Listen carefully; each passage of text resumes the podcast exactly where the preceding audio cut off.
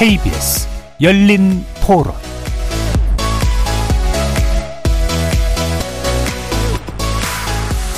안녕하십니까. KBS 열린 토론 정준희입니다.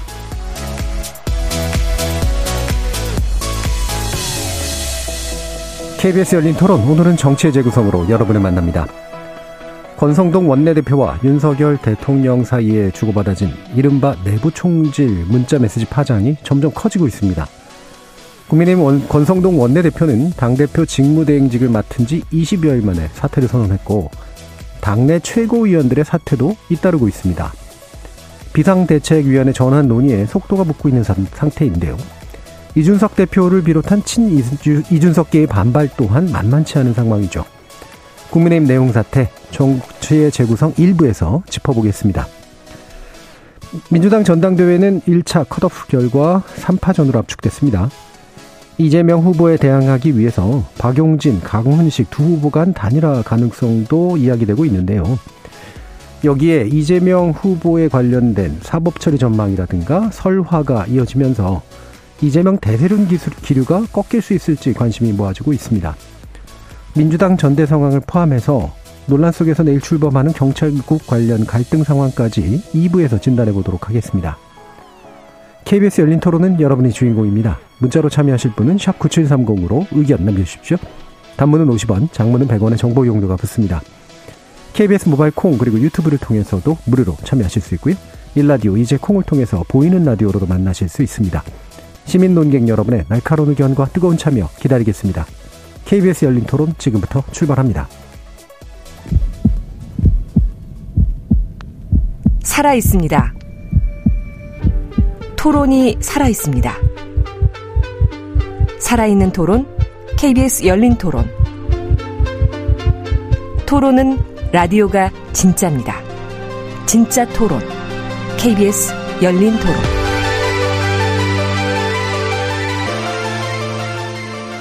정치를 보는 색다른 시선, 정치의 재구성 함께 해 주시는 네 분의 논객 소개해 드립니다. 국민의힘 혁신위원 천하람 변호사 나오셨습니다. 예, 전남 수천의 천하람입니다. 하원기 전 더불어민주당 상근 부대변인 자리하셨습니다. 예, 하원기입니다. 최수영 시사평론가 함께해 주셨습니다.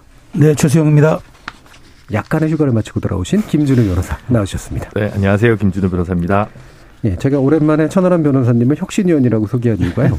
혁신위원 잘 되고 계신지가 궁금했거든요, 일단. 아, 저희는 예. 당이 너무 시끄러워가지고 주목을 못 받아서 그렇지. 예, 예. 네, 열심히 하고 있습니다. 아, 자, 일단 예. 회의는 잘 아, 회의는 하고 있는 네, 회의 매주 하고 있고요. 음. 저희 8월 말쯤에는 혁신안 아마 1차 나올 겁니다. 예. 예. 자, 이게 혁신이 그래서 위원회의 의도만큼 이루어졌으면 좋겠는데 갑자기 비대위 전환 논의가 시작되고 있습니다. 네. 이게 좀 사실 법적으로도 가능한지도 좀 궁금하고요. 이게 당내 상황 굉장히 혼란스러운 것 같은데 일단 좀 말씀 주시죠. 어, 제가 변호사로서 봤을 때는 불가능합니다. 예. 예 이거는 뭐, 그러니까 일단 당원 당규상으로는 불가능한데요.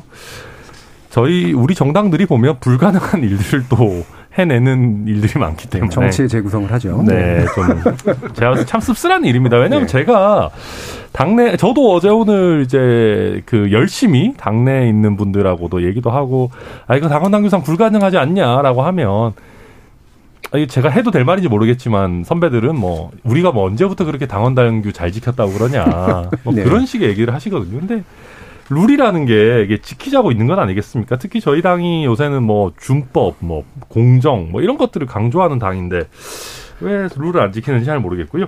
일단 어 간단하게 말씀드리면 이준석 대표가 다시 못 돌아오게끔 지도부 음. 자체를 완전히 바꿔버려야 된다라는 어, 생각들이 좀 강한 것 같아요. 저희 당에. 네. 그러다 보니까 이제 비대위 전환하고 또 어, 그렇게 늦지 않은 시점에 전당대회까지 치러가지고 오히려 뭐, 뭐 이제 명분은 그런 거죠. 어, 새로 출범한 정부를 또 이렇게 잘 뒷받침할 수 있는 네. 새로운 지도부가 구성돼야 된다. 뭐 이런 식의 어, 논리로 밀어붙일 것 같다. 지금 당내 분위기는 뭐 저는 네. 그렇게 보입니다. 그러니까 아무래도 국민의힘이 정말로 그런 선택을 할 수 있게 되느냐에서 되게 중요한 건 이제는 대통령의 의중인 것 같다는 느낌이 자꾸 듭니다. 이게 아무리 당무를에 관여 안 한다고 해도 지난번 문자 파능이 결국은 모든 걸 뒤집어 버렸기 때문에요. 그러니까 저 제가 제일 걱정되는 지점이 사실 바로 그겁니다. 예. 그러니까 최근에도 보면 그 비대위 전환과 관련해서 여러 언론에서 이게 대통령실에서 이런 의중을 이제 저희 당으로 전달했다라는 그렇죠. 보도들이 쏟아지고 있습니다. 예. 그런데 이런 상황에서 비대위 전환을 했는데 여기에 대해서 이준석 대표든지 아니면 김용태 최고위원이든지 가처분 신청을 한다. 음. 비대위 전환에 대해서 다투면서. 예. 그런데 제가 지금 변호사로서 봤을 때는 가처분 신청 인용될 가능성이 꽤 많거든요. 음. 여러 허점들이 있기 때문에. 법률적으로는 그러면 거기서 가처분 신청이 인용돼 버린다라고 하면은 이게 단순히 저희 당이 면을 구기고 마는 게 아니고 대통령실 자체가 좀 우스워질 네. 수가 있습니다. 그런 면에서 저는 저희 당에 있는 의원들이 조금 더 신중하게 갔으면 좋겠는데 음. 오늘 오후에 보니까 뭐 89명 중에 한 명 빼고는 다 비대위 전환 찬성한다 뭐 이런 의총에서. 나오고 예. 해서 이게 너무 다들 뭔가 군중 심리로 움직이고 계신 게 아닌가 저희 당 의원들이 예. 전 솔직히 그런 점이 굉장히 걱정이 예. 됩니다. 대통령 의중론이 나왔으니까 최상 평론가님께서는 또 네. 어떻게 생각하시는지. 진짜 지금 천 변호사가 말씀하신 것처럼 음. 공정과 상식 중요합니다. 근데 정당이라는 곳은 공정과 상식이 지배하는 데가 아닙니다. 음. 사실 어찌 보면은 공정과 상식을 만드는 사람들이긴 하지만 공정과 상식을 지키는 것도 별개의 문제더라고요. 예. 전 그런 점에서 이미 당이 당의 주요 구성원들이 의총이잖아요. 의총이 있었거든. 저는 하나 더 열어야 한다고 보는데 전국 원내 당협 위원장 회의도 저는 열어야 된다고 네. 봅니다. 예. 그래서 총의를 모으는데 단순히 원내만 총의를 모으는 게 아니라 음. 원외까지도 좀 총의를 모아야 된다고 보는데 이미 근데 원내에서 한 명을 제외하고 다 찬성했다. 음. 그거는 정치적 결단을 한 거죠. 네, 그러니까 네. 당원 당규가 분명히 존재하고 거기에 따라야 하는데 그런 당원 당규를 따르기에는 지금 우리 상황이 너무 위중하다. 그러니까 음. 조속히 우리가 무엇이든 방법 찾아보자. 그 비대위든 뭐든 그렇게 정치적 결단을 한 거죠. 음. 총의를 모은 거죠. 그럼 여기서 여기서 이제 우리가 이런 말들 많이 하지 않습니까? 정치적 결단을 내리면 또 그것을 우리가 정치적 결단이라는 말이 대부분 보면은 법과 제도를 약간 넘어선 것을 우리가 얘기할 그렇죠. 때 정치적 결단이라는 또 예. 함의를 가지고 얘기하지 않습니까? 그렇게 놓고 본다면 저는 이미 비대위 시간으로 접어들었다. 이제 저는 여기서 지금 중요한 게 전국위원회 총이 고치는, 그러니까 저는 원내당협위원장회의도 한번 개최해서 음. 의견을 들어봐야 된다고 생각하고 또 하나 지금 천 변호사 잘 지적하셨지만 아무리 당하는 당규가 그러니까 좀그 비상 상황이고 또 정당이 그런 걸 잘 안 지킨다 하더라도 전국위원회에서 여기 대해서 어떤 개정안을 만들어 줘야 됩니다. 예. 그두 가지가 전 충족이 돼야 된다고 본다면 그 필요 충분 조건인데 음. 그러면 저는 뭐 비대위 갈 수 있다고 보고요. 다만 이제 비대위 사실 정당이 야당을 하다가 대선 이기고 지방선거 이긴 정당이 60일도 안 돼서 비상 상황이다 비대위다. 그럼 그 뭐 많은 사람들이 얘기하잖아요. 국민의힘의 DNA DNA에는 비대위가 흐르고 있는가 그런 얘기들 많이 하는데 저는 사실 정말 이거는 우리가 비대위라는 건 당이 뭐 선거에 대형 선거에 졌을 때나 하는 일이지 이게 무슨 평시에 이런 일들이 벌어집니까? 네. 그렇기 때문에 지금 지금 이 상황에서는 저는 뭐 혁신형이다, 관리형이다. 지금 이런 뭐 비대위에 대한 얘기보다는 방향성을 잡고 일단 무조건 국민 눈높이에 맞출 수 있는 음. 비대위원장과 그 리더십을 확보하는 게 그게 요체다. 그러니까 지금 현재 상황에서 제가 드릴 수 있을 만큼 그거고 대통령님 대통령께서는 이 부분에 대해서는 많은 개입을 하시는 거는 좀 자제하되 중요한 부분에서 정치적 결단을 내려줘야 합니다. 예. 왜냐- 왜냐하면 대통령이 빠진 중요한 국- 국민의힘의 정치적 결단이라는 것도 사실 그건 눈 가리고 아웅하는 얘기거든요. 네, 네. 그렇기 때문에 저는 이 두 가지가 좀 같이 양쪽 트랙으로 갔으면 좋겠습니다. 예. 그, 그 최상평 의원님은 정당이 가지고 있는 어, 정치적 속성과 아, 그 결단의 필요성 문제에 대해서 또 일단 강조를 해주셨습니다. 그러면 이제 그 총의를 모으는 절차적 과정을 통해서 그걸 해결했으면 좋겠다. 쪽이 좀더 가까운 것 같아서요. 이 부분도 김준호 변호사님 의견 네, 여쭤 일단 법적으로 보면 저는 이제 비대위 전환을 결정할 수 있는 그 당원 당규 국민의힘상 요건이 최고위원회 기능이 상실될 경우가 예시로 되어 있기 때문에 예. 물론 이제 그게 뭐 아홉 명을 기준으로 하니 여섯 명을 기준으로 하냐 뭐 이건 되게 논쟁이 많습니다만 그 정도 부분까지는 법원에서는 크게 문제 삼지는 음. 않을 것 같습니다. 그리고 뭐 당원 경규를 개정해서 이 문제를 해결한다면 또 역시 문제가 안 될 것 같고요. 예. 다만 현 당원 당규대로라면 비대위원장을 누가 임명하느냐 요 부분 하나만 가지고 그렇죠. 좀 법적으로 다툴 여지가 있지 않나 저는 음. 이제 어 냉정 아뭐 좀뭐 뭐 멀리서 보면 음. 그렇게 좀 생각이 들고요. 음 일단 현실적으로는 이준석 대표와 어, 윤석열 대통령의 좀 불편한 관계들이 이제 하나의 사안의 본질이겠습니다만 다른 하나는 저는 이제 이게 한 2라운드로 접어졌다고 생각하는 게 어쨌든 권성동 원내대표의 잦은 실언. 예. 그러니까 뭐 사적 채용 논란과 관련해서 뭐 취급 구급 논란이라든지 뭐 이번에 이제 문자와 관련된 노출 문제라든지. 그러니까 권성동 원내대표가 어쨌든 정치적으로 좀 음, 잘못한 부분들이 대통령의 국정 지지율이나 이렇게 하락에 전반적으로 영향을 미친 부분이 있기 때문에 음. 비대위 전환은 당에서 판단할 문제있지만 현재 워낙 상황이 안 좋기 때문에 권성동 원내대표가 직무대행 자리를 물러나는 것 이거 자체를 놓고 꼭 뭐 이준석 을 완전히 대표를 완전히 네. 돌아오지 못하게 하는 걸로 해석하는 건 맞지 않지 않냐. 네. 그것도 결을 좀 다르게 볼 부분이 좀 있지 않나라는 생각이 좀 들고요. 네. 비상한 시국입니다. 다만 대통령실에서 인지해야 될 것은 현재 국민의힘 지지율이 대통령 긍정평가 여론보다는 높습니다. 음. 그러니까 지금 어 사실은 당이 뭐 안 받쳐주고 있다라는 얘기를 하는데 이게 아니라 대통령실이 당을 옥죄우고 있는 거 아니냐라는 자기 성찰, 자기 음. 분석도 좀 자기 반성도 좀 필요한 부분이 아닌가 싶습니다. 예. 그뭐 지지율 문제는 우리가 2부에서 좀더 자세히 얘기해 보긴 하겠습니다만 이게 국면 전환용으로 이제 비대위가 필요한 건 이해가 하는데 이게 당이 잘못해서 생긴 문제냐라는 그런 음. 근본적인 궁금증이 있긴 있어요. 하원기 대표님. 네, 저도 그 말씀을 드리려고 했는데 네. 뭐 규정의 해석 문제에 대해서는 세 분이 잘 말씀해 주신 것 같고요. 일단은 최소영 평론가님 말씀 일리가 있습니다. 음. 당원 당규가 있다 하더라도 지금 상황이 위중하기 때문에 정치적 결단을 한 거다라는 음. 말씀은 전 일리가 있다고 생각을 하고 실제로 그 상황이 위중할 때는 정치적 결단을 해서 당원 당규를 개정할 수 있다고 저는 생각을 합니다. 왜냐하면 정당이라는 것은 규정을 지키기만 하는 집단이 아니라 규정을 만드는 집단이기도 하니까요. 그러면은 이 상황이 왜 위중하게 됐느냐를 우리가 짚어야 되잖아요. 이 상황이 위중하게 된 근본적인 원인은 선거를 두 번이나 이겨놓고도 어, 아니죠 세 번이죠 세 번이나 이겨놓고도 위기에 빠진 근본적 원인은 대통령의 국정 운영 때문입니다. 음. 그러면 대통령의 국정 운영에 대해서 지금 형식적으로 직무대행은 권성동 전 직무대행은 이렇게 말했거든요. 당정이 하나 되어 가겠다. 대통령 팀을 대통령님의 뜻을 받들겠다라고 했는데 대통령님의 뜻이 뭐였냐면 우리 당 잘하고 있네요. 계속 이렇게 해야였습니다.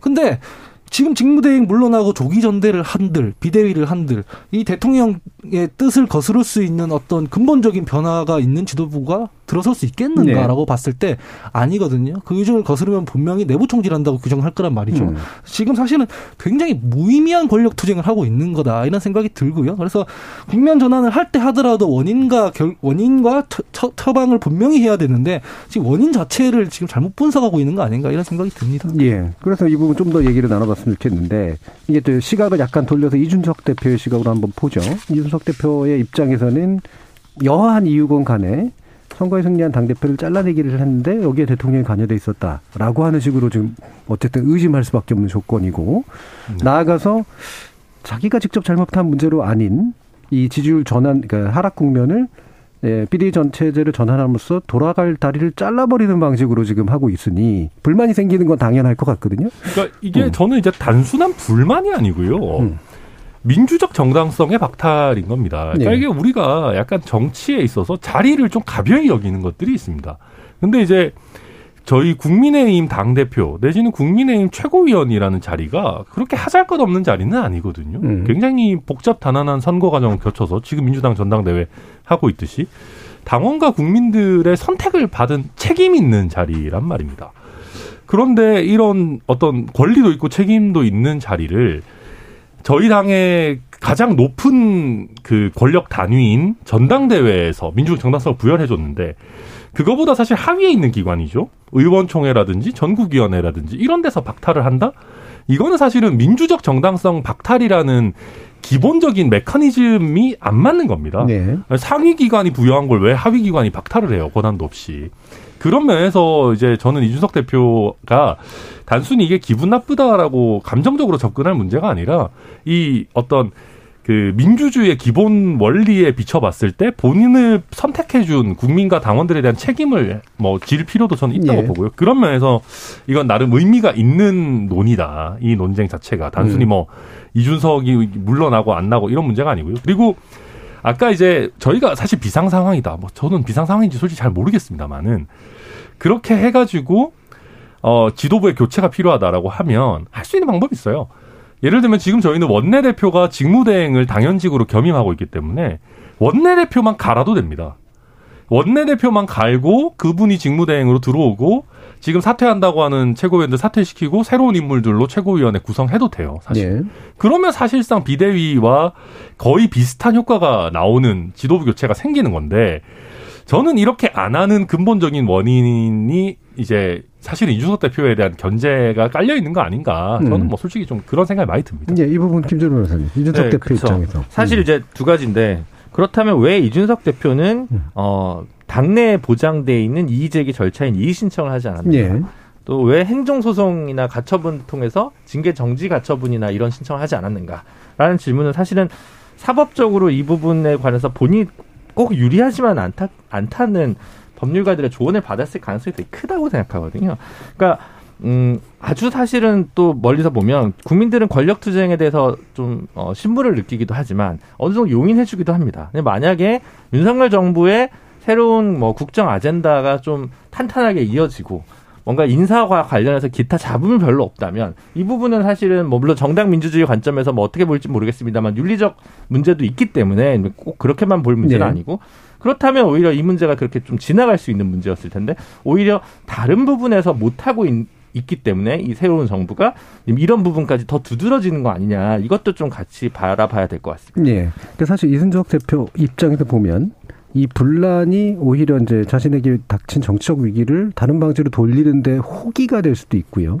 근데 문제는 그렇게 해서 만약에 조금이라도 이득을 얻는 게 장기적으로 이준석 대표가 국민의 힘에서 성장하는데 정말로 도움이 되는 방식일까도 좀 고민스러울기도 하고 어떤 판단을 하게 될지 한번 말씀해 주시죠. 저는 뭐 이준석 대표가 지금 상황에서 쓸 수 있는 카드는 많지 않을 것 같아요. 음. 왜냐하면 뭐 지금 법적인 뭐 지금 다들 두 분 지적하셨지만 법적인 절차 밟는 거. 근데 저는 글쎄 법적인 절차를 밟아서 정말 사법부가 또 판단해서 돌아온다. 뭐 그럴 가능성도 배제할 수는 없죠. 그렇지만 음. 저는 그게 그렇게 간다면 이준석 대표가 갖고 있는 젊음과 어떤 그런 새로운 기- 기성 정치를 아, 기성 정치를 좀 그 밀어내는 그런 새로운 어떤 상징성 같은 것들이 이제 어떤 그 정치의 사법화로 나타난다. 네. 저는 그런 거 별로 길게 보면 바람직하지 음. 않을 것 같아요. 그렇다면 결국 이제 이준석 대표는 지금 저는 어째- 어쨌든 지난번에도 그 이런 말씀 드렸습니다만 또 핍박받는 그 밀려나는 모습을 견제함으로써 나중에 돌아올 수 있는 자산을 확보하는 음. 그리고 긴 인생의 정치 여정에서 지금쯤은 조금 본인이 아 지금 뭐 뭐랄까 국민들로부터 약간 관심에 멀어지기도 하지만 오히려 이런 지금 어 본인을 정치적으로 탄압하거나 핍박을 하는 모습들이 자기 자신에게 좀 지금 그 말하자면 새로운 평가를 나타날 수 있게 하는 그런 자산을 쌓을 수도 있는 시간이 될 수도 있을 것 같은데 음. 중요한 건 그거, 그거, 그거겠죠. 이렇게 밀려났을 때 과연 언제 그럼 복귀할 수 있겠느냐. 음. 저는 뭐 복귀 기회는 많을 거라고 봐요. 왜냐하면 지금 윤석열 정부 임기 초반이잖아요.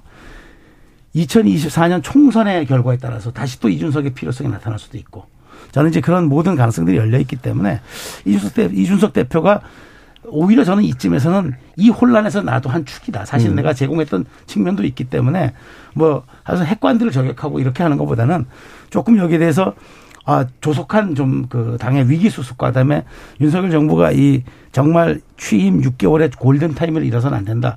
나도 정말 밖에서 보지만 정말 안타깝다. 우리가 만든 정권이 이렇게 가서야 돼. 네. 보는 거 되겠냐. 이런 식으로 약간 positive한 메시지를 발신하면서 저는 가는 것도 나쁘지 않다고 봐요. 네. 왜냐하면 솔직히 말하면 요즘의 정치 십일은 10년과도 똑같은 상황이기 때문에 어- 음. 어떻게 변할지 모르거든요.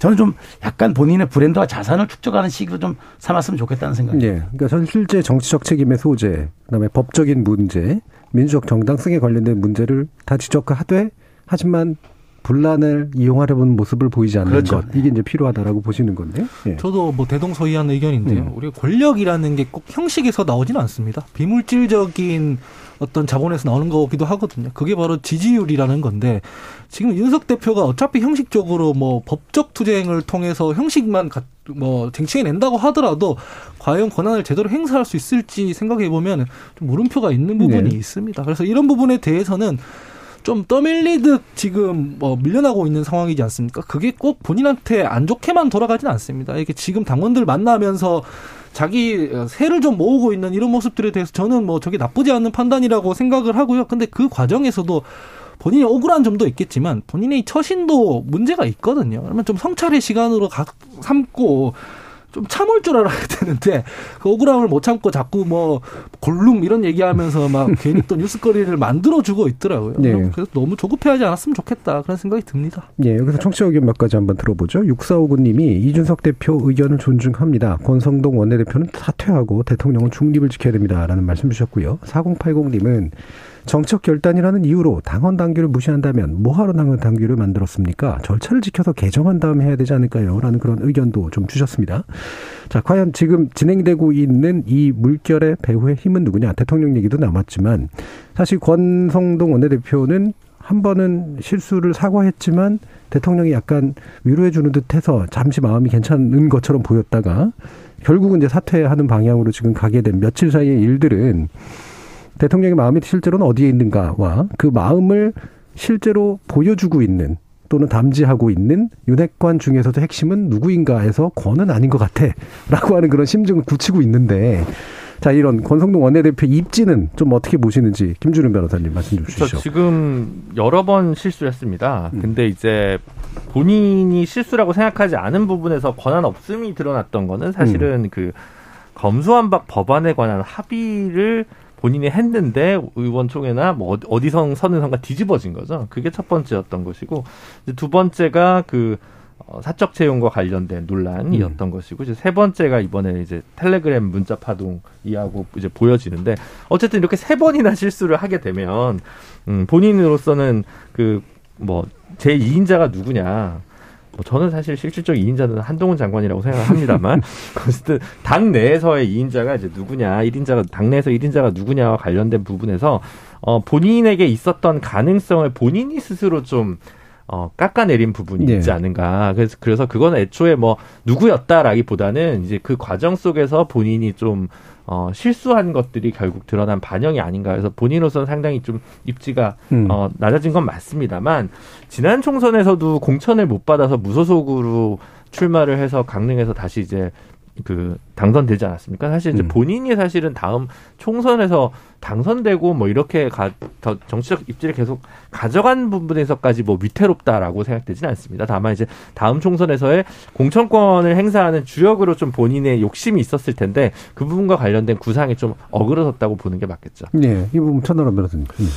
그, 뭐 저도 제가 한 들은 건 아니고요. 직접 들은 건 아니고 그냥 언론에서 들은 얘기인데 그 문자가 그 텔레그램 문자 캡처가 이제 공개가 됐을 때, 어, 저희 당의 어떤 의원이 그런 얘기를 했다고 하더라고요. 개인적으로 친한 건 아니네. 그러니까 뭔가 굉장히 이제 음, 서로 네. 얘기하고 있는 게 딱딱하다. 뭐.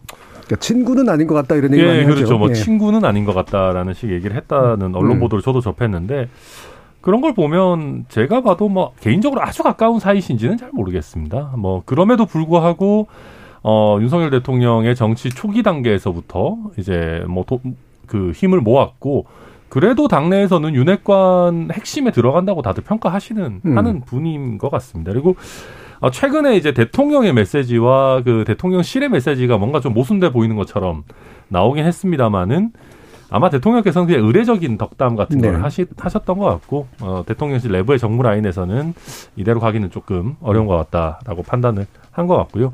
그렇다고 해서 뭐 권성동 원내대표가 뭐 윤핵관에서 완전히 아웃이다. 저는 그렇게까지 보지는 않습니다. 음. 어, 만약에 그랬다면은 지금 윤, 그 권성동 원내대표가 원내대표직은 유지하겠다라고 지금 하고 있는데 네. 거기에 대해서도 뭔가 메시지가 나왔을 겁니다. 무슨 말도 안 되는 소리냐 원내대표 그만둬라라는 강한 메시지가 어디선가 튀어나왔을 텐데 그러지 않았어요. 그러고 보면은 아직까지는 좀 애매모호한 어, 상황에 계신 있으신 게 아닌가 저는 그렇게 네. 읽고 있습니다. 두 분 또 한번 말씀 들어보죠. 저는 뭐그 윤석열 대통령과 권성동 원내대표 사이의 문자에 다 드러나 있다 생각합니다. 분명히 그 권성동 원내대표가 얘기를 했지 않습니까? 대통령님의 뜻을 받들어 당정이 하나 되겠다라고 했거든요. 그래서 권성동 원내대표는 그냥 대통령님의 뜻을 받들고 있다고 저는 있는 그대로 해석합니다. 음. 그 검경 수사권 조정 국면에서도 지금은 뭐 이 비대위 체제에는 의총에서 의결됐다고 하는데 그때 당시에는 원내대표 간에 합의하고 의원총회에서 추인을 했습니다. 이미 다 결정된 사안을 뒤집었거든요. 그때도 저는 대통령의 의중이 제일 컸다고 생각을 하고요. 음. 지금도 지금은 또 의원총회가 되게 큰 기능을 갖고 있는 것처럼 얘기를 하지만 사실 그때랑 또 다른 상황 아니겠습니까? 어, 전이 상황에서 원래 권성동 원내대표가 뭐 직무대행을 유지하기로 했다가 갑자기 어, 입장을 뒤집은 거는 대통령의 의중이 그 사이에서 작용을 했다고 생각을 하고요. 음. 아 향후에도 저는 비슷할 거라고 생각을 합니다. 그래서 아까 전에 무의미한 권력 투쟁이라고 한게 음. 결과적으로 형식만 바꿀 뿐이지 누가 하든 대통령님의 뜻에 받들어 음. 당정이 하나가 될 텐데 지금 대통령이 이렇게 하면 안 된다고 주장하는 건 어쨌든 이핵관 측밖에 없는 거 아니겠습니까? 그래서 그게 그 뭐 해석이 큰 의미가 있겠나라는 생각이 들어요. 현직의 이해관이라는 존재가 있나요? 김용태 최고위원 있잖아요. 아니 현직 의원 오늘 단 한 명이 이제 김웅 의원 있었죠. 89분의 1 진짜 그러니까요. 대단한 소신을 오늘 보여줬는데 예. 뭐 어쨌거나 뭐 아무튼 이핵관이라고 할 만한 현역 의원이 별로 많지 않은 게 사실 이준석 대표로서는 가장 뼈아픈 네. 부분이죠. 제가 네. 친 이준석계라는 표현을 아까 쓰긴 썼습니다만 쓰면서도 이게 맞는 표현인가 싶을 네. 정도로 당내 입지는 하기에는 네, 조금 구성원이 그렇죠. 제가 부족한 것 예, 같습니다. 제가 항상 말씀드리지만 썩은 동아줄 에 가깝기 때문에 예. 저는 저 권성동 의원이 저 냉정하게 따지고 놓고 보면은 그 선거 때까지는 정말 그 핵심 중에 핵심이었다는 음. 게 맞습니다. 그뭐 음. 여러 가지 경로로 확인되는 얘기고 그다음에 사실상 그 막 이렇게 어지럽고 할 때 그런 기준을 잡는 좌장 역할을 네. 했어요. 근데 그 네. 이후에 어떻게 됐느냐? 그 저는 제가 제가 보기에는 저도 뭐 이렇게 규동량도 해보고 하는데 대통령께서 특정인에게 힘을 실어주는 행동은 안 하는 것 같아요. 음. 그러다 보니까 이제 이번 그 전용기에서 아, 저, 저, 정주대함 저 진수식 갔다가 오는 네, 과정에서 아, 고생했겠네 이런 얘기들도 음. 저는 제 대부분 어, 메신저발 저는 언론 플레이라고 생각합니다. 음. 그러니까 제가 아까 거기 뭐 박성민 의원도 있었고 김기현 의원도 있- 있었고 한다는데 얘기들이 제각각 좀 달라요. 네. 그러니까 그냥 어떻게 보면 이제 그게 아, 그, 고- 권 의원이 이제 그거를 아, 좀 자기 쪽으로 유리하게 해석했던 것이 좀 음. 대통령실에 조금 그 좀 반발을 부른 것 같아요. 음. 왜냐하면 이 상황이 그렇게 위중한데 대통령이 무슨 뭐 천하태평식으로 이런 사안에 대한 본질도 마치 파악하지 못하고 있는 것처럼 비춰지는 그런 그렇죠. 언행 전원이었거든요. 그런 전원 정치들은 대단히 위험했는데 이번에 이제 그게 전 제가 보기에 윤- 권성동 의원에게 아마 아주 치명적인 그런 음. 결과를 낳게 했던 것 같고 그럼 향후 어떻게 될 것이냐. 근데 제가 보기에는 지금 대통령께서 어떤 식으로든 당에 지침을 주는 것 같지는 않아요. 그러니까 이게 저 오르 그러니까 오르냐 그러냐 뭐 얘기가 좀 분분할 수 있겠습니다만 저는 최소한 이런 위기 상황일 때는 분명한 신호를 저는 발신해야 된다고 보거든요. 네. 그러니까 왜냐하면 당정대가 같이 가 같이 가야 같이 가야 되잖아요. 어차피 정의라는 데는 정부라는 데는 대통령의 장악권 안에 들어가는 거니까 그러면 당이 이제 중요한 거는 지금 이 60일 집판 그러니까 100일도 안 되는 이 초기에 이렇게 난백상을 보이고 있다면 대통령이 분명히 시그널을 줘야 하는데 그렇다고 특정인을 한다기보다는 방향성을 줘야 한다. 음. 근데 그럼에도 불구하고 저는 방향성을 대통령께서 지금 지지율이 이렇게 낮게 나오는 거는 국민 눈높이에 맞지 않았던 거거든요. 음. 그러면 저는 당의 혁신기구든 관리기구든 또 비- 그런 비대위든 간에 무조건 국민 눈높이에 마- 맞는 사람들로서 구성하고 또 끌어가야죠.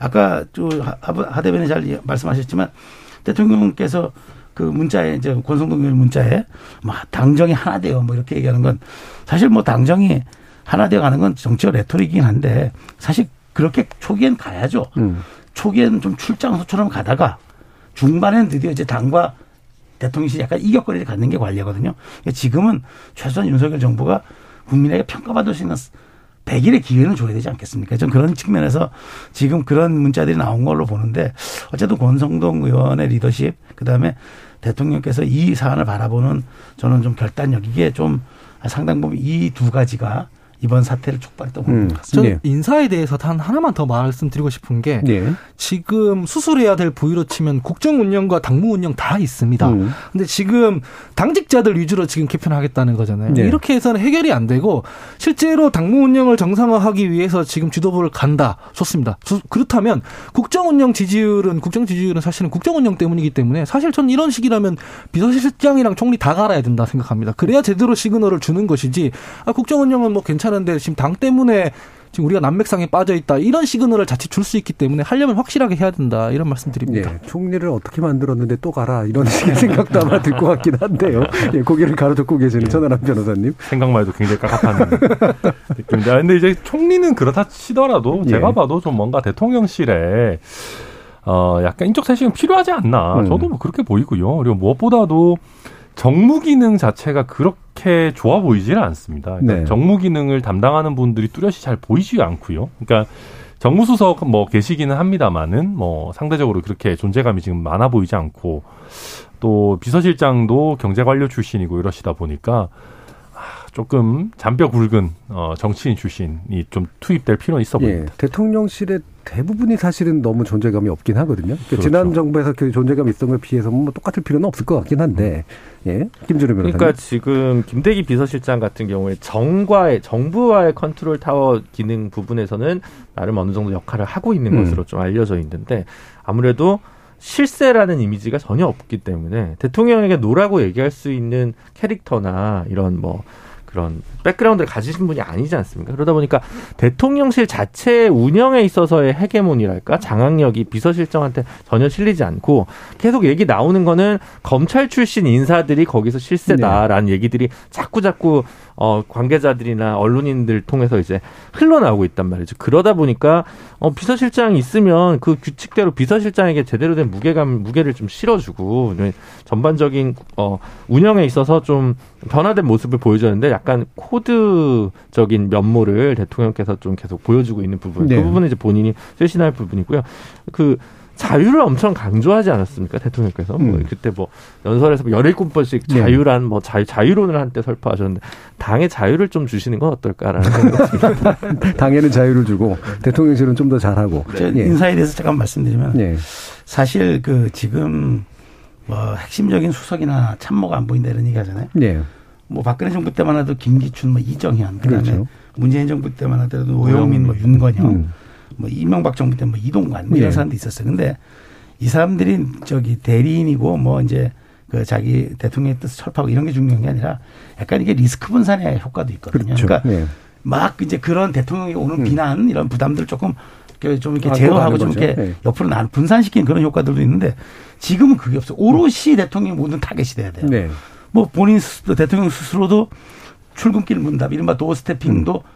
하시면서 일부 더 받은 측면도 있고 그래서 저는 과연 이렇게 간 시스템 하는 게 옳으냐. 검찰총장은 당연하죠. 음. 총장 외에 누가 빛이 나면 안 되잖아요.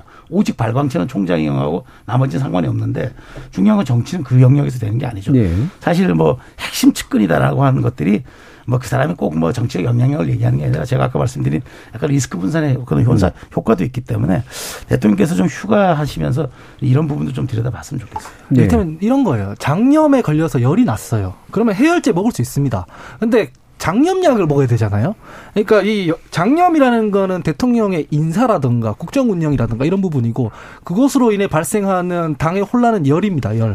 그러니까 해열제 먹어서 해결하려고 하는 게 아니라 장염약을 먹어야 돼요. 그러니까 인사가 잘못됐다고 하는데 이 당만 개편한다고 이게 해결이 될 리가 없지 않습니까? 제가 말씀드리는 비서실장이나 인사를 검증하는 사람들이 책임을 지고 앞으로는 이렇게 안 하겠다라는 모습을 보여야 이게 해결이 되는 거거든요. 네. 아니면은 지금 장염에 걸렸는데 이 대통령실은 국정 운영을 엉망으로 하는데 어떤 지도부가 들어서든 당정이 그 엉망으로 하는 국정 운영과 하나가 된다. 그럼 똑같은 결과가 또 벌어질 거라는 거기 때문에 본질을 좀 보셔야 된다. 이런 예. 말씀 드리는 이 거죠. 질병 비유 하실 때 대부분 장염 쓰시는 경우는 별로 저도 없는데. 그래서 아, 최근에 장염 걸리셨었나 뭔가 이렇게 이런 지금 생각. 경험이 좀더 큰 병을 보통 얘기해요. 보통 예. 마음이라든가 보통 이런 예. 얘기를 많이 큰 병을 하는데. 얘기하면 문제가 생기는 경우가 예, 있더라고요. 예, 그렇죠. 예, 아, 전- 예. 저는 장염 정도로 말씀해 주셔서 저도 뭐 좋다고 생각하고요. 네. 또 상대적으로 쉽게 나을 수 있는 또 질환이고. 어, 아니 뭐, 뭐 정부나 대통령실도 더 잘하고 싶겠죠. 네. 더 잘하고 싶고 더 잘하려고 할 거고. 그러니까 이제 지금 뭐, 뭐 turning turning point가 좀 필요한데 그런 면에서 지금 여름 휴가라는 것도 어찌 보면 좋은 하나의 계기라고 볼수 음. 있을 것 같고요. 그러니까 대통령실에서는 또 대통령실 참모 발로 인적 쇄신 안 한다 뭐 이런 기사들도 나오는데 저는 이건 잘 모르겠어요. 이건 약간 그 참모들이 스스로 희망 회로를 돌리는 거일 수도 있다고 생각하고요. 네. 어, 아, 뭐 설마 인적 쇄신 있겠어? 뭐 이런 식의 얘기일 수도 있을 것 같고 저는 인적 쇄신도 필요하고 무엇보다는 태도의 전환이 필요하다고 생각해요. 음. 결국은 조금 더 어, 진중하게 그리고 답이 없는 문제들이 많죠. 사실 경제 문제, 물가 문제 이런 거 다 뭐 바로 답이 나오겠습니까? 근데 그거에 대해서 조금 더 뭐랄까요? 어, 국민들에게 공감하려는 태도 이런 부분들을 조금 더 우리 대통령실이 인, 인식했으면 좋겠고요. 조금만 더 얘기하자면 최근에 음. 금태섭 의원이 이런 얘기를 하더라고요. 저희가 광우병 사태에서 배운 게 없다. 국민의힘 진영이. 예.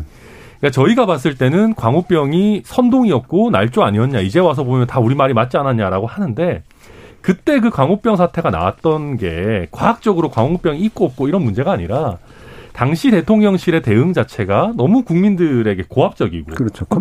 문제였지. 하고 그러다 보니까 이제 국민들이 거기서 폭발을 하신 건데 이게 나중에 보니까 광우병 없었지 않았냐라는 말로 해결될 게 아니다. 그래서 음. 좀 어떤 국민들의 감정선을 조금 더 우리가 좀 섬세하게 좀 이렇게 좀 어루만져 줄 수 있는 그런 정치를 저희가 해야 된다. 저도 그런 면에 동감합니다. 저는 이번 휴가가 상당히 부담이라고 생각을 하는데요. 네. 김대중 대통령은 이제 취임 첫 해는 휴가를 안 갔습니다. 경제 위기 상황이기 때문에 지금 갈 데가 아니다. 음. 그러니까 저는 휴가는 뭐 가는 게 좋다고 생각하는 입장입니다만 오히려 이제 휴가를 갔다 오면 휴가 이후에 뭔가 메시지가 분명해야 되거든요. 일주일 사이에 그게 뭔가 이제 준비가 될 것인가라는 음. 사실은 이제 물음표가 있는 거죠. 아, 최소한 지금 뭐 인사 난맥상 얘기하는데 공정거래위원장이나 검찰총장이나 그리고 뭐 보건복지부 장관이나 이거 인선은 지금 어떻게 할 겁니까? 지금 그거라도 지금 이번 주 안에 그러면 끝나고 나서 짜잔 새로 발표를 해야 되거든요.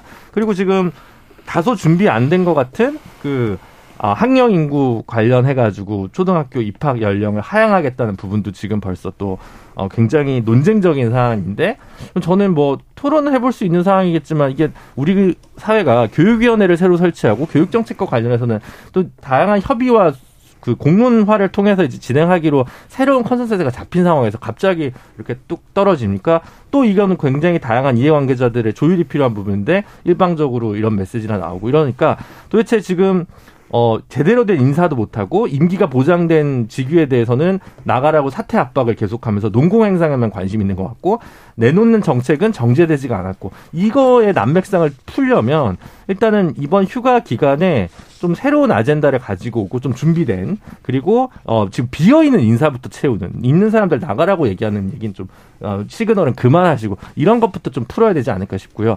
뭐 사실은 뭐 개혁적으로 하려면 그 휴가 여름 휴가 딱 끝나고 금융 실명제를 발표했던 김영삼 대통령 같은 그런 이제 화끈한 게 있지 않나 지금 지지율 급반등이 갑자기 탁 되기는 좀 어려워 보이는 건 사실이긴 합니다만 그렇기 때문에 ABC 천천히 step by step으로 가야 되지 않을까 싶습니다. 예. 그 휴가를 다녀오신 김주리 변호사님의 메시지 좀 더 기대해 보겠습니다. 이어지는 2부에서 실제로 대통령 국정 지지율을 어떻게 국정 동력을 전환하는데 좀 어, 회복하는데 어, 하- 어떤 전략을 쓸 것인가라는 이야기 좀 나눠볼 텐데요. 어, 일단 청취자님 의견 몇 가지 들어보고 이제 정리하겠습니다. 사구사사님, 이준석 대표는 똑똑하지만 말이 많은 것이 단점인 것, 단점인 것 같습니다. 당대표라면 무게감이 있어야 되는데 가벼운 언행이 많아서 당 분란의 원인을 제공한 면도 있습니다. 라는 말씀 주셨고요. 8672님은 아무리 미워도 대선과 지선을 승리로 이끈 당대표를 대통령과 측근들이 몰이하듯 내모는 건 옳지 않다고 봅니다. 라는 그런 말씀도 주셨습니다. 자, 철학적인 질문을 던져주시는 청취자들도 계신데요. 어, JSY5301 정소연님, 국가를 운영한다는 것은 무엇인가? 라고 고민하고 계시고요. 어, 이정호님은 어떤 사람이 정치를 해야 하나라는 그런 고민도 해주시고 계십니다. 많은 시청자, 청취자들이 이런 고민들을 하게 만들고 계신 대통령에 관련된 이야기 이어지는 2부 시작하면서 함께 이야기 나눠보도록 하겠습니다. 자, 여러분은 지금 KBS 열린 토론과 함께하고 계십니다. 토론이 세상을 바꿀 수는 없습니다. 하지만 토론 없이 바꿀 수 있는 세상은 어디에도 없습니다.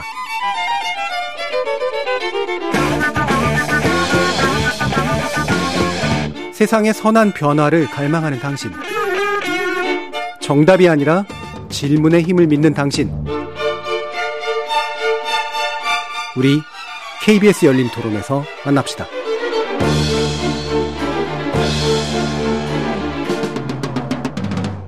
KBS 열린 토론 월요일 코너 정치의 재구성 함께하고 계시는데요. 최수영 시사평론가, 김주루 변호사, 국민의힘 전남 순천 담협위원장 천하람 변호사, 하원기 더불어민주당 전 상근부 대변인 이렇게 네 분 함께하고 계십니다.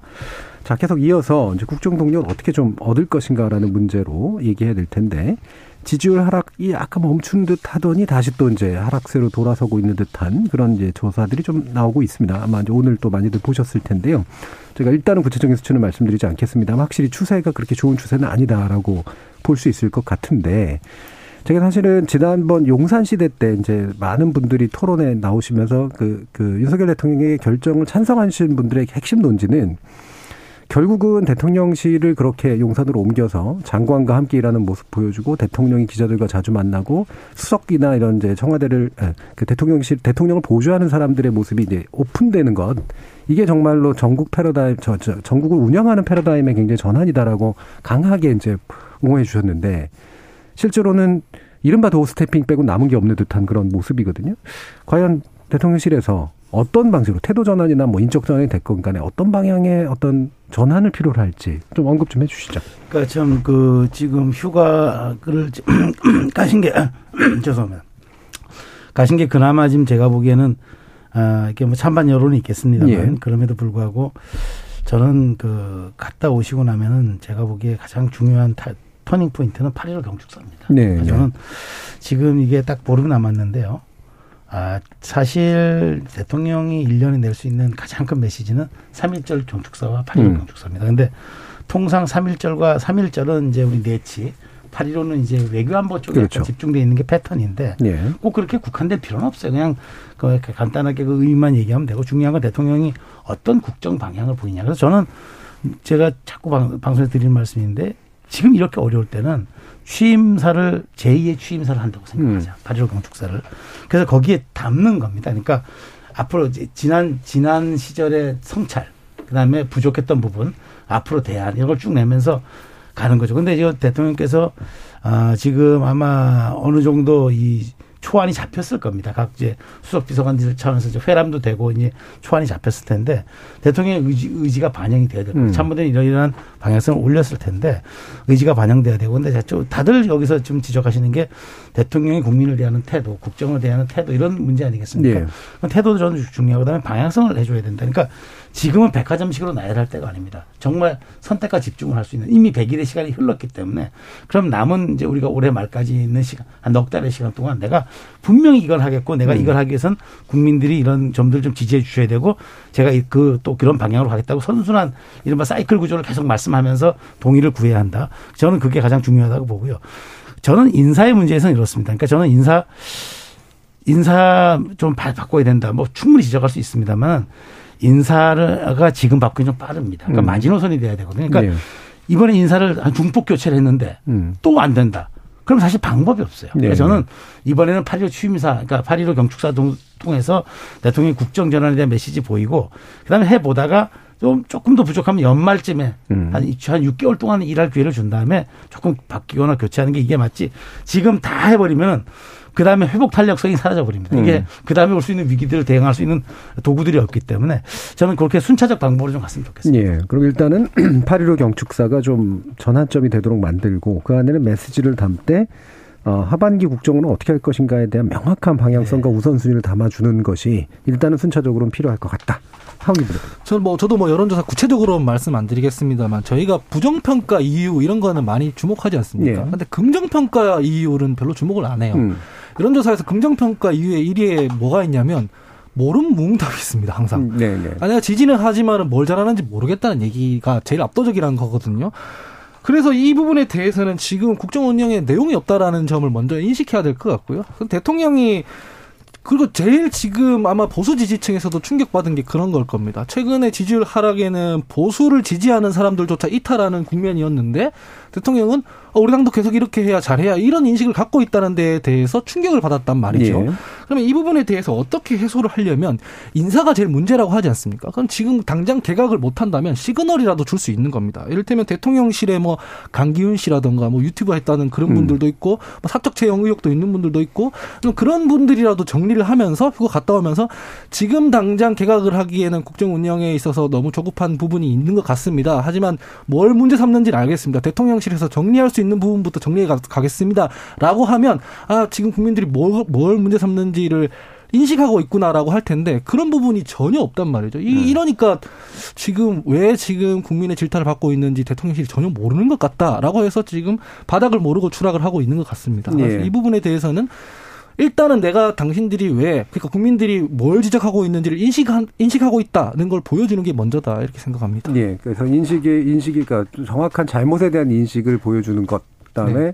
인사를 뭐 예를 들면 개각이라든가 이런 부분보다는 문제됐던 인사에 대한 입장과 태도, 네. 음, 행동 이런 걸 보여주더라는 거죠. 양해를 구하면서 동시에 지금 장관을 교체하지 못하더라도 대통령실에서 문제됐던 인사들에 대해서라도 다시 검증하겠다는 건 충분히 할 수 있는 일이거든요.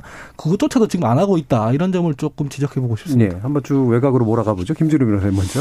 어, 그러니까 이런 거 있어요. 뭐 통일부나 국정원과 관련된 뭐 서해 공무원 피격 사건이나 뭐 귀순 여부 관련해서 논쟁이 된 논쟁이 되는 북송 사건.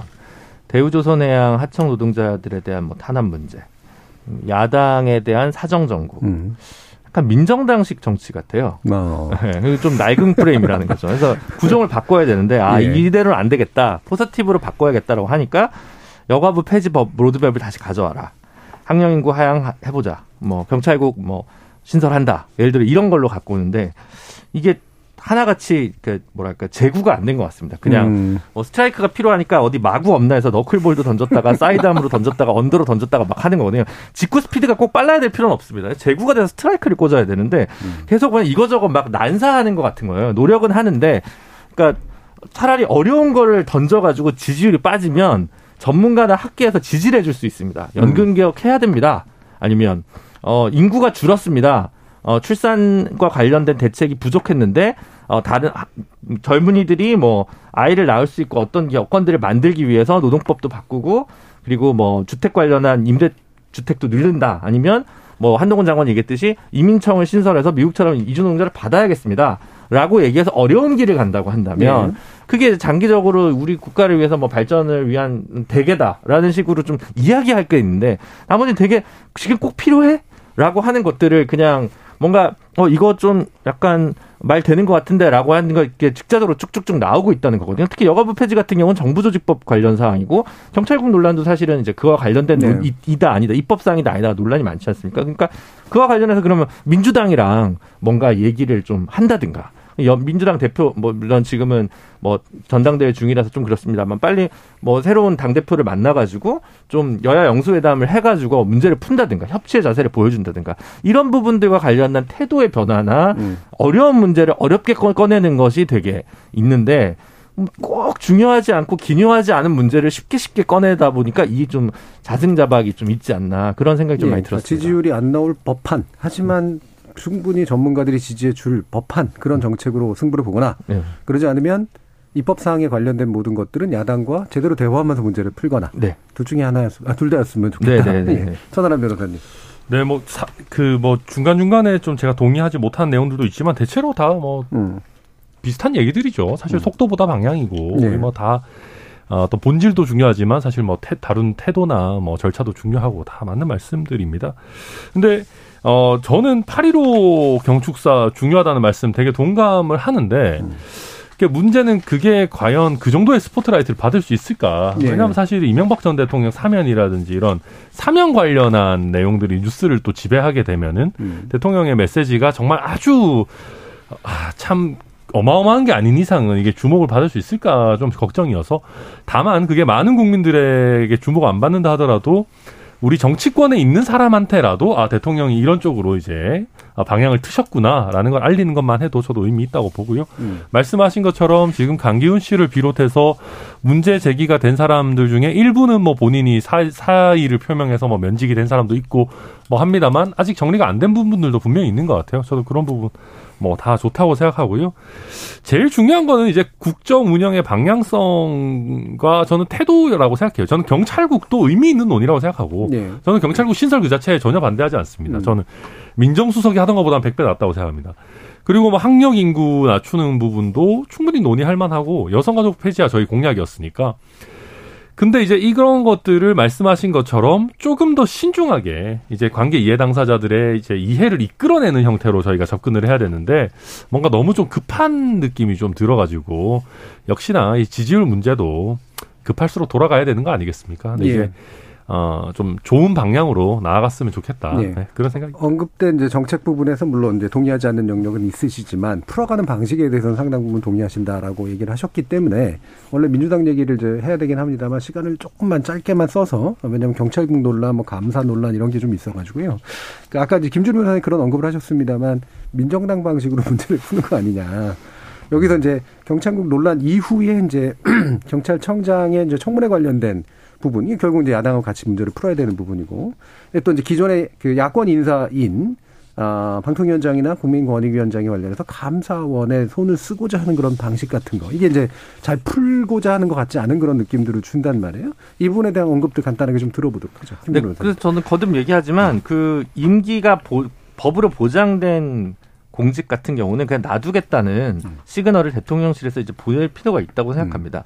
소통과 협치라는 게 별게 아니라 그런 데서 좀 시작한다고 생각하거든요. 그뭐 특별히 논쟁적인 어떤 정책과 관련해서는 여야 합의가 좀 어려울 수 있습니다. 근데 법에 이미 되어 있는 상황을 가지고 그것까지 굳이 다툴 필요는 없거든요. 사실은 지금 어 0.7% 차이인가요? 이렇게 낮은 차이로 이제 당선이 되셨으면 좀 너르게 너르게 협치하는 모습을 많은 이들이 주문했는데 그 모습을 보이지 않았다는 거죠. 그러니까 어, 지난 정권에서 임명한 공무원들을 어, 나가게 했으면 좋겠다라고 하는 의사가 여러 군데서 포착이 되고 있고 다른 한편으로는 또 뭐 이준석 대표 문제도 있고 아니면 저는 뭐 사실은 뭐 유승민 전 대표 경기도지사 저격한 것도 사실은 저는 마- 마찬가지라고 생각합니다. 여당 내에서 여권 보수층 내에서 또 연정을 하고 어, 야당과에서도 불필요한 갈등은 지양하고 필요한 정책적 논쟁을 했어야 되는데 음. 그런 부분들을 회피하다 보니까 지금 이 문제가 지금 되게 복잡하게 꼬였다고 생각하고요. 음. 경찰국 문제 저는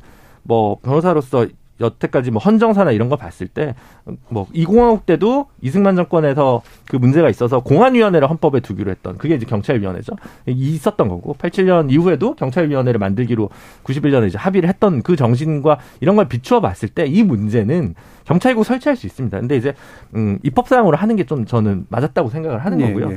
그런 태도가 되게 어, 필요하다는 생각이고 자꾸 이렇게 어, 전격 기소하고 압수수색 영장 따듯이 음. 이런 식으로 정책 발표하고 이렇게 일 추진하시면 안 된다는 말씀을 좀꼭 예. 드리고 싶습니다. 최승표. 네. 예. 뭐 동의합니다. 사실은 뭐 저도 음.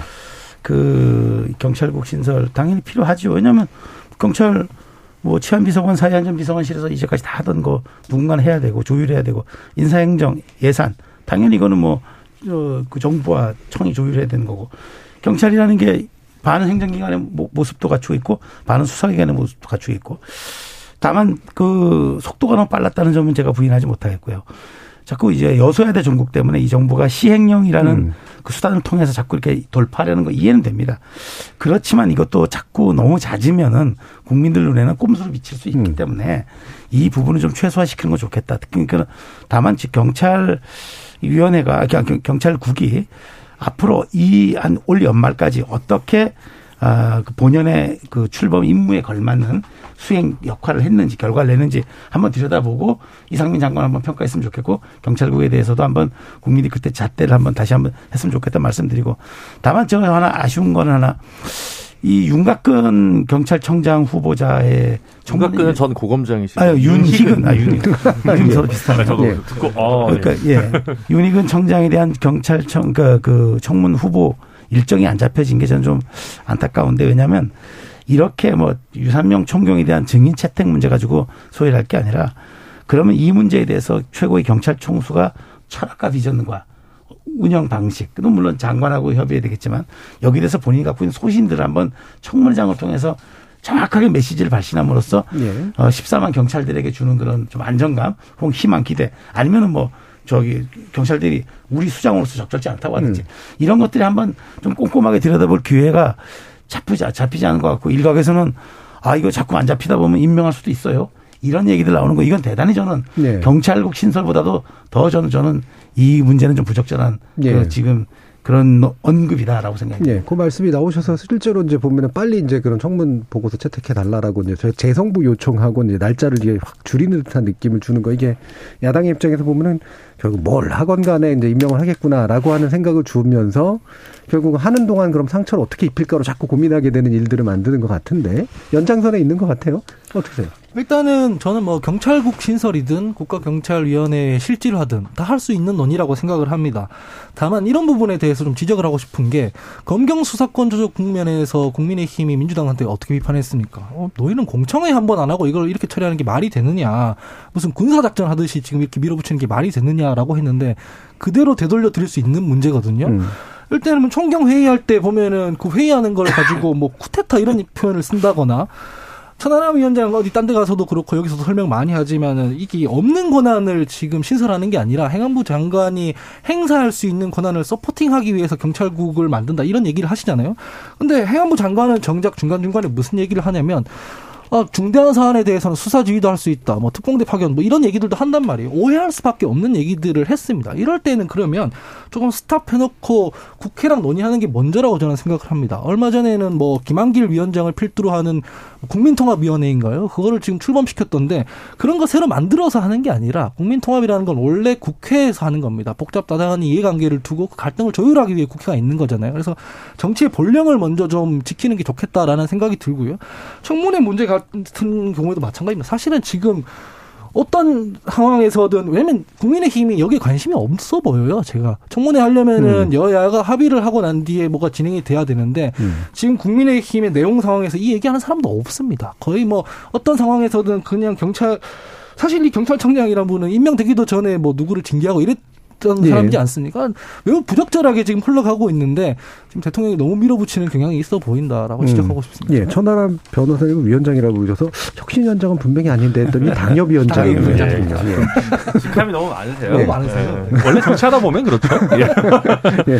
네, 아무튼, 아니, 뭐, 그, 저도 당연히 경찰청장 후보자는 청문회를 제대로 거쳐서 돼야 된다고 생각하고요. 예. 그 류삼용 총경 증인 채택 문제. 저는 왜 증인 채택을 우리가 꺼리는지 솔직히 잘 이해를 음, 못하겠습니다. 아니 저는 저는 정말로 120% 경찰국 논리에 있어서는 저희가 충분히 해볼 만하다고 생각합니다. 예. 그러면 류상훈 총경, 총경을 부- 불러서 아니 그 논리에 대한 논박이 이루어지고 사실 그 과정에서 어 경찰청장 후보자가 경찰 그 공동체에 대한 설명도 할수 네. 있는 거잖아요. 네. 그래서 저는 이걸 왜 우리 당이 이렇게 수세적으로 음. 하는지 솔직히 저는 좀 잘 이해하기가 어렵고 이건 뭐 잘 해결되기 바라고요.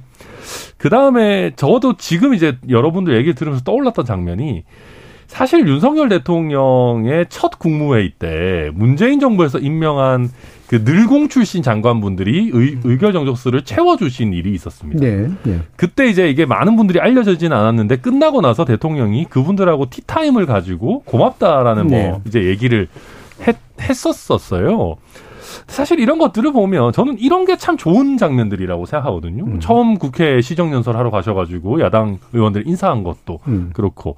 근데 이제 이런 그 초반에 훈훈했던 제스처들이 어느샌가 너무 대결의 논리로 많이 가고 있는 것 같고 그리고 예. 이게 이제 초반에는 제스처였다면 이제 조금 더 실질적인 논의들로 가야 되는데 그런 그 어떤 징검다리를 건너기는커녕 약간 뒤로 음. 뒷걸음질 치고 있는 것 같아서 저도 그 부분에 대한 좀 생각이다 복원이 필요하지 않나 생각합니다. 예. 오늘 뭐 그 정부에 관련된 이야기, 대통령 관련된 얘기를 많이 나눌 수밖에 없었는데요. 남은 시간 그래도 민주당 얘기는 좀 해야죠. 자, 지금 강훈식 의원까지 해서 이제 어, 박용진, 이재명 체제로 3파 전이 이제 만들어집니다. 그래서 일반적인 지금 관심은 이게 2파 전이 될 수 있을 것이냐 문제인데 강훈식 의원 같은 경우에는 딱히 그 부분에 대한 현재 입장은 안 밝히고 있죠. 굳이 그게 예를 들면 단일화가 어, 전당대회 핵심 이슈가 돼서는 안 된다. 이제 이런 입장이신 것 같아요. 예. 어떻게 뭐 그렇게 보시는지 일단 말씀 들어보죠. 왜냐면은 지금 본선 3인 컷오프 전에는 강훈식 의원이 누군지 대중들이 잘 몰랐을 겁니다. 근데 우리 전당대회 예비 경선 자체가 중앙위원 꼭 일치하지 않지만은 내부 인사 70%와 여론조사 30%가 반영돼서 지금 이 결과가 나왔는데요. 강훈식 의원 같은 경우에는 우리 왜 100m 미인이라고 있잖아요. 대중들이 봤을 때는 잘 모르지만 당 내에서는 그래도 성실하게 일을 해왔고 묵묵히 개파를 초월해서 일했다는 평가가 있었기 때문에 이 3인 컷오프 안에 들어갔다고 저희들은 분석을 하고 있는데 예. 지금 이 대중적 인지도가 별로인 상황에서 바로 단일화에 들어가면 이게 사실 반명 연대밖에 안 되거든요. 그냥 정치공학적인 인기 투표 이렇게 되기 때문에 강원식 의원 입장에서는 당연히 지금 당장 단일화 얘기에 섣불리 뛰어드는 것은 조금 부적절하다고 생각하기 때문에 일단 네. 비전 경쟁부터 하자라고 나오는 것이고 박영진 의원 같은 경우에는 본인이 인지도가 높잖아요. 대중적 인지도가 높기 때문에 지금 어떤 방식으로 단일화를 하든 인기 투표처럼 될 수밖에 없기 때문에 유리할 거라는 생각을 깔고 지금 이렇게 어, 요구를 하고 있는 것 같아요. 하지만 제가 봐도 이제 컷오프 통과가 된 지 며칠 되지도 않았는데 벌써 단일화 얘기부터 하기보다는 각자의 후보들이 당의 쇄신과 혁신을 위해서 어떤 비전을 갖고 있는지를 펼쳐놓고 경쟁한 다음에 예. 좀 시너지를 낼 수 있는 방법으로 단일화를 논의했으면 좋겠다라는 생각이 듭니다. 변호사님. 어, 저는 저, 저도 이제 놀랬죠. 그 강은식 의원이 이제 3위 안에 들어서 이게 맞나 싶기도 하는 생각이 좀 들었습니다. 어쨌든 당심과 민심의 상당한 괴리를 좀 보여주는 부분이지 않겠습니까? 그리고 그렇게 치면 이제 최대 어쨌든 수혜자는 강은식 의원이고 최대 피해자는 박주민 의원이 되겠죠. 네. 네. 어쨌든 여론조사에서는 2등이 나왔는데 어, 뭐 이게 어떻게 지지층 기준으로는 음. 2등이 나왔고 전 국민 대상으로 3등이 나왔는데 민주당 네. 대, 정, 전당대회 룰은 이제 지지층과 중도층을 대상으로 하는 거니까 아마 네. 여론조사에서는 2등이 나왔을 텐데 2등 후보가 3등 안에도 못 들었다. 룰이 좀 문제가 있는 거 아니냐. 음. 이런 얘기는 안 나오더라고요. 네.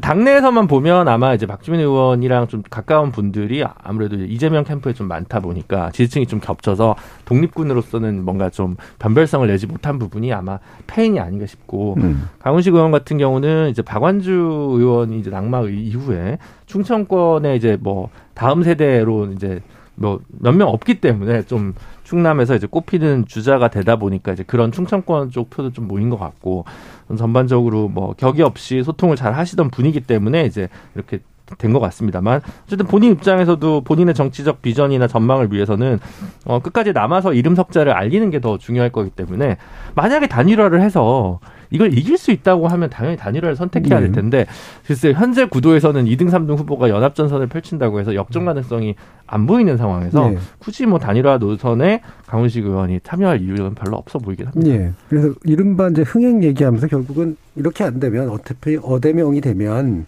이건 재미없어라고 얘기를 하신 게 많은 평론가들의 평가긴 합니다만 그럴 가능성이 높긴 한데 그게 정말로 핵심 요소일까라고 하는 그런 궁금증 같은 것도 좀 있어서 어떤 게 이제 기본적으로 민주당 전당대에서 중요한 요소 일좀 짚어주시죠. 네, 최생 평론가님. 저는 이제 기본적으로 두 분 단일화의 얘기가 나오는데 이 단일화는 제가 보기에 지금 사실 말은 이렇지만 쉽진 않을 것 같아요. 음. 왜냐하면 그 이제 3일부터 벌써 이제 당원 투표를 전국 순회하면서 시작이 되는데다가 음. 박용진 의원은 그 사실 지난 대선 통해서 얼굴 많이 알렸잖아요. 네. 이제는 인지도가 거의 뭐 어, 아주 유명한 팬덤은 안, 음. 아니더라도 최소한 아주 그 유력 정치인급으로 성장했는데 강훈식 의원은 그동안 뭐 당직 이런 거 만들라고 해가지고 별로 뭐 전략가로서 많이 알려졌지만 실제 대중들에게는 알려진 바 없어요. 네. 그럼 이 기회가 좀 대중 정치인으로 부상할 수 있는 아주 좋은 기회인데 굳이 단일화 짧게 해가지고 할 필요가 있냐고 음. 안줘야더라도 여러 가지 또 자, 본인은 또 입장에서는 또 이재명 의원과 굳이 척지고 싶지 않은 그런 생각도 음. 있는 것 같고 그런 점에서 놓고 본다면은 사실은 흥행 카드는 단일화 카드지만 제각각 셈법이 다 다르기 때문에 네. 과연 단일화가 정말 우리가 흔히 생각하는 것처럼 아주 극적으로 혹은 또 이렇게 좀 재미있는 흥행 요소를 갖추, 아, 갖추면서 될까? 저는 조금 좀 의문이 있고 또 하나는 이제 이재명 의원이 거의 뭐 저는 뭐 될 거라고 보는데 많은 분들이 예측하지만 정말 저는 그- 그렇지만 또 하나는 역시 이재명의 적은 이- 이재명이다. 음. 이적 이조. 그러니까 지금 놓고 보면 이런 발언 실수들 또 나오잖아요. 뭐, 저 투표 계급 발언들. 네. 그 다음에 또 뭐 이 사실 이번에 좀 뭐 그 유명을 달리했던 분에 대해서 수사받다가 어, 달리했던 분에 대해서 뭐 전혀 모른다는 식으로 이렇게 선을 긋는다든가 저는 그런 것들이 결국 그 대선 때 있었던 것들이 또 다시 6개월의 재연장으로 들어온다는 측면에서 이재명 의원이 결국 이것이 정말 그 이 좀 반복되는 사이클에서 계속 벗어나지 못하는 그런 또 하나의 상징화가 될 것 같아서 박용진 의원이 이 점을 어쩌면 그 사법 리스크를 얼마만큼 잘 파고드느냐. 음. 박용진 입장에서는 굳이 눈치 볼 게 없기 때문에 저는 그 단일화보다도 오히려 그 점이 전더 네. 어, 좀 흥행 요소가 되지 않을까 음. 박영진 의원이 세게 가능한 세게 밀어야 된다. 그러니까 밀고 나가야 된다라고 하는 의견이신데요. 네, 천하람 변호사님. 네, 이거는 이제 근본적으로 이재명 의원에 대한 불안감이 있기 때문에 나오는 얘기입니다. 네. 그러니까 이재명 의원이 압도적인 지지율과 인지도에도 불구하고 민주당 내부에서 불안한 후보거든요, 사실. 그러니까 제가 요즘 보면서 민주당 분들이 저희 대통령에 대해서 굉장히 그 뭐랄까요 폄하하시기도 하고 약간 얕잡아 보시기도 하고 그런 얘기들 많이 하십니다. 뭐 반등 되겠어? 뭐 음. 능력이 있나? 막 이런 얘기들 하시는데 저는 그런 얘기를 들을 때마다 속으로 때로는 이, 입 밖으로 그런 윤석열 대통령한테 진 게 이재명 후보 아니야라는 얘기가 거의 뭐 목구멍까지 나오다가 이제 안 할 때가 더 많은데요. 네. 그 결국 그겁니다, 사실은. 그러니까 이재명 의원의 어떤 발전 가능성이나 확장력이 지난 대선 이상으로 있느냐. 그게 없다라는 걸 보여준 게 사실 지난 지방선거였다라고 저는 보거든요. 음. 그러다 보니까 민주당에서 모두 다 어대명이라고 하지만 다들 일말의 마음 한 구석에 불안감을 갖고 있는 거고요. 일단 뭐 여긴 다 아는 얘기니까 그 강훈식, 박용진 두 분 단일화 관련해서는 저도 다 동의하고 어 강훈식 의원 입장에서 단일화를 하더라도 아주 막판에 어 해야 되는 부분이고 그리고 이게 흥행을 하려면 냉정하게 얘기하면 강훈식 의원이 이기는 단일화가 돼야 됩니다. 네. 왜냐하면 박용진 의원은 유, 그 유명하지만 당내에서 비토 세력도 너무 많고 그러니까 약간 당내 민심이 좀 안 좋아요. 아무래도 쓴소리 하시는 분이고 뭐 이래서 저희나 뭐 민주당이나 쓴소리 하다 보면 참 이게 힘든데 어, 그, 그렇기 때문에 이게 뭔가 좀 신데렐라 스토리가 나오려면 강훈식 의원이 이겨야 되는데, 그러려면 지금 남은 기간이 길지 않기 때문에 강훈식 의원이 지금보다는 훨씬 더 센 메시지들을 던져줘야 됩니다. 네. 근데 그게 지금 안 나오고 있어서 약간 좀 맥없이 끝나는 전당대회가 될 가능성이 높아졌다. 뭐 저는 그렇게 봅니다. 그 이제 이재명 의원, 이재명 후보와 관련된 쟁점이 두 가지가 있다면 하나는 만약 대표가 된다면 사법 리스크와 관련된 부분을 민주당이 어떻게 감당할 네. 것이냐. 사실은 뭐 일부 여론조사에서는 민주당이 앞서는 것도 나옵니다만 지금 같은 국정 운영을 놔줄 때 민주당 지지율이 요거밖에 안 나오는 것도 사실은 또 음. 이재명 사법 리스크와 관련된 부분이 있음을 부인할 수는 없는 거거든요. 그렇다면 이재명 의원이 만약에 당 대표가 된다면 남은 1년 반 동안 어, 다수당의 당대표로서 어떤 입법 드라이브를 걸 것인가. 이제 거기서 사실은 예. 판가름이 나는 거거든요. 도덕적인 하자나 결핍이 있지만 성과를 보여줄 수 있다. 어, 원내에서도 내가 할 수 있다. 행정과 같이. 그걸 보여줄 거냐 말 거냐가 이재명의 이 스스로의 도전이라고 생각이 들고요. 다른 한편으로 사실 아까 박주민 의원이랑 강훈식 의원만 얘기했습니다만 박용진 의원이 컷오프 됐다고 해도 여의도에서는 아무도 이상하게 생각하지 않았을 겁니다. 그죠? 그리고 민주당 지지층 여론조사에서는 3등이었고 국민 지지층에서는 2등이었는데 전 국민 대상으로 보통 여론조사가 나왔을 때. 어, 근데 이제 이, 이 들어갔다는 거거든요. 그럼 이건 여론조사로 승부된 게 아니고 사실은 비명계에서 특히 호- 뭐 이렇게 기자분들 얘기 들어보면 호남 쪽이나 고문계 고문분들도 표를 좀 갖고 있는데 이런 분들이 좀 표를 준 거 아니냐. 또 이분이 또어쭉 자란 건 강북구지만 출생은 전북입니다. 네. 그래서 그런 부분들이 좀 있지 않냐. 그러니까 비명계 중에서 일부 386 그룹은 어, 강훈식 의원을 좀 민 부분이 아까 충청계 외에도 좀 작용을 한 것 같고 어, 친문계라고 했던 홍영표 의원이나 이쪽은 상대적으로 좀 어, 가만히 있어 움직이지 않았다라는 관측들도 좀 있는 것 같고요. 예, NY계, SK계 글쎄 뭐 이렇게 호남 쪽에서 조금 약간 박용진 의원을 편을 들어준 거 아니냐. 그러니까 서른 의원이나 김민석 의원 왜 안 됐냐. 그러면 당내 다양한 비명계가 과거보다 미래로 가자. 그래서 누굴 택할 거냐에 대한 고민을 했다는 것이고 그럼 비명계가 이런 그 선택을 하는 것이 이후에 어떻게 될 거냐. 만약 이재명 사법 리스크가 커진다면 이게 어떻게 될 것이냐. 예를 들면 그더 나아가면 지금 정개특위가 만들어지기로 했는데 만약 선거제도가 더 미래성이 높아지는 거면 보수는 이준석 대표를 중심으로 그리고 민주당은 비명계 명 어, 친명계를 중심으로 분당 가능성의 활화산이 남으려면 사실은 더 없애려면 선거제도를 그 양당제 중심으로 가져가야 되는 거고요. 안 음. 그러면 이제 유승민 의원이 실패했던 바른미래당 같은 실험을 해볼 수 있는 조건이 될 수 있느냐 없느냐. 그러니까 분당하는. 그런 음. 부분들이 사실은 좀 한 1년 동안 앞으로 또 바라볼 수 있는 어 체크 포인트가 아닐까 저는 그렇게 생각합니다. 이거는 하 대변인 한 1분 정도 말씀하시겠네요. 음. 사실상 그런 겁니다. 결과를 놓고 봤을 때 여론조사로 할 것 같으면 아 그냥 뭐 사실상 선거를 할 필요가 없이 여론조사대로 했겠죠. 그런 게 아니라 당 내에서 평가했을 때 어떻게 되느냐라는 부분이 있는 것인데 사실 세 명 다 한 명은 이재명 의원은 이제 우리 당의 자산이라는 게 있으니까 올라가는 거고 두 명은 보면은 개파를 초월한 사람들이거든요. 뭐 친문도 아니고 친명도 아닙니다. 사실은. 그렇기 때문에 이 개파 정치, 팬덤 정치에 대해서 얼마나 지긋지긋하게 생각하고 있는 것이냐가 반영이 돼 있는 부분이 있어요. 그래서 지금 사실상 드라마를 기대하는 사람들도 꽤 많다라는 부분이 있고요. 음. 아까 방금 천하람 위원장님께서 그런 윤석열 대통령한테도 패배한 게 민주당 아니냐. 그게 사실은 제가 제일 뼈아픈 어떤 비판이거든요. 그렇게 생각하는 사람들이 꽤 있습니다. 근데 전당대회가 반명이냐, 혹은 뭐 친명이냐, 이걸로만 끌고 가면 결국 옛날에 하던 대로 하게 되는 것이거든요. 네. 그렇기 때문에 지금 단일화니 뭐니 이런 논의 말고 우리 당이 그러면 실제로 지금 극복해야 되는 문제들이 있지 않습니까? 팬덤 문제도 있는 것이고 뭐 민주주의적 절차를 훼손해야 했던 문제도 있는 것이고 이걸 어떻게 평가하고 바꿀 것이냐 비전 경쟁을 해야 된다. 그럼 그렇게 바라봐 주시면 감사할 것 같습니다. 네. 열린 토론 월요일 코너 정치의 재구성 이 정도로 일단 마무리하고 다음 주에 또 한번 말씀 나눠야 될 것 같은데 오늘 함께 해 주신 김준우 변호사, 최수영 평론가, 하은기 부대변인 그리고 천하람 변호사 네 분 모두 수고하셨습니다. 감사합니다. 감사합니다. 감사합니다. 날씨처럼 정치도 참 후덥지근한데요. 뜨겁던 선거 승리의 시간을 지나온 여당은 권력의 앞길을 짐작하기 어렵게 횡보하는 크고 작은 태풍이 연일 생성되고 있는 한편 벌써 1년째 장마가 계속되고 있는 듯한 민주당에는 드문드문 햇살도 비치면서 언제고 큰 홍수가 밀어닥칠지도 모를 조마조마한 상황이죠. 대통령이 휴가인 듯 휴가 아닌 휴가 같은 일정에 들어간 이 시점에도 참 바람 잘 날 없는 전국입니다. 지금까지 KBS 열린 토론 정준이었습니다.